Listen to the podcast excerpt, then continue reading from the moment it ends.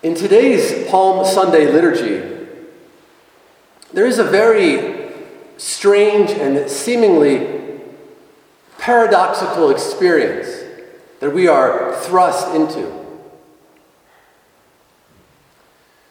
Just a few moments ago in our procession, we heard the gospel of Jesus entering Jerusalem. And the crowds there are responding to him with praise and thanksgiving.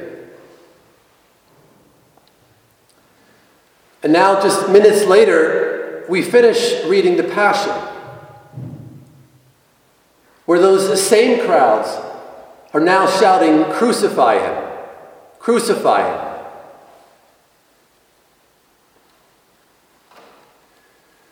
How are we to make sense of this mysterious juxtaposition?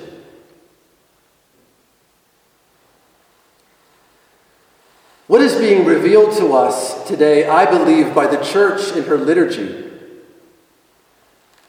is the enormous difference between us and God. The enormous difference between our response to God and God's response to us.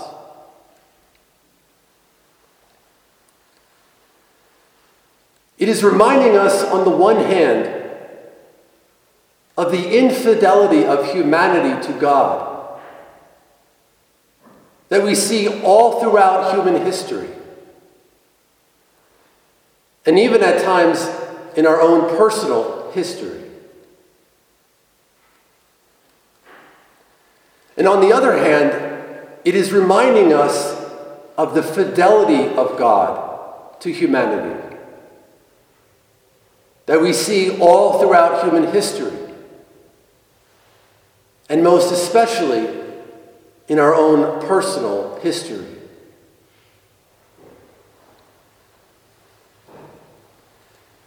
In the presence of Jesus Christ, humanity has always been unsure. She has always been timid and hesitant. Like the apostles, at times, we are afraid and we run away,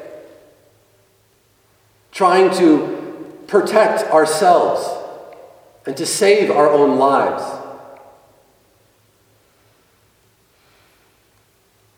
Like the scribes and the Pharisees, at times, we are suspicious of Jesus.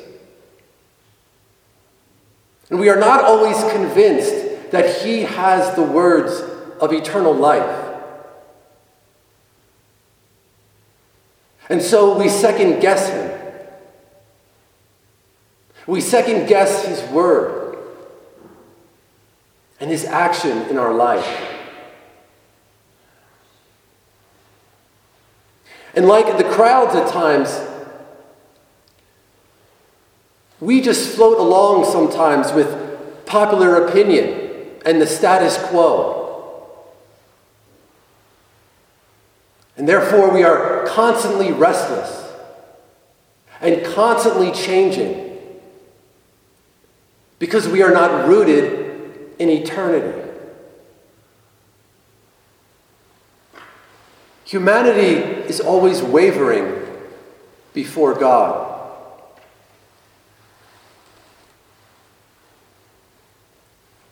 However, in the face of our uncertainty, God has always been confident.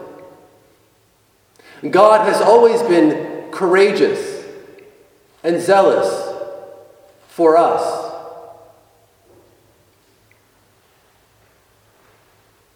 I am among you as one who serves, Jesus says in the beginning of his passion.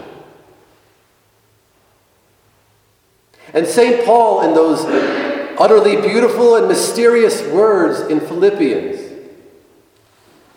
reminds us just how radical and extreme this is when he tells us that Jesus emptied himself. taking the form of a slave, becoming obedient to the point of death, even death on a cross.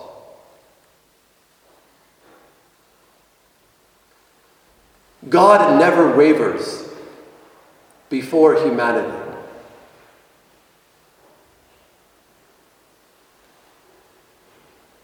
As we enter into this great and holy week,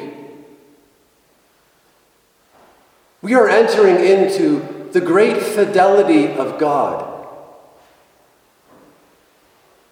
Whether Jesus is entering Jerusalem, or as we will see later this week, whether it is Peter's denial, Judas's betrayal, or being nailed on the cross at Calvary.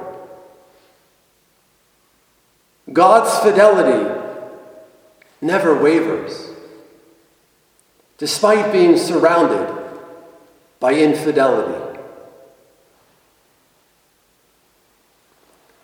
Let us pray as we begin this holy week and as we prepare to receive Him in the Eucharist, that our hearts will be more and more open to the fidelity of Jesus Christ a fidelity that is our salvation.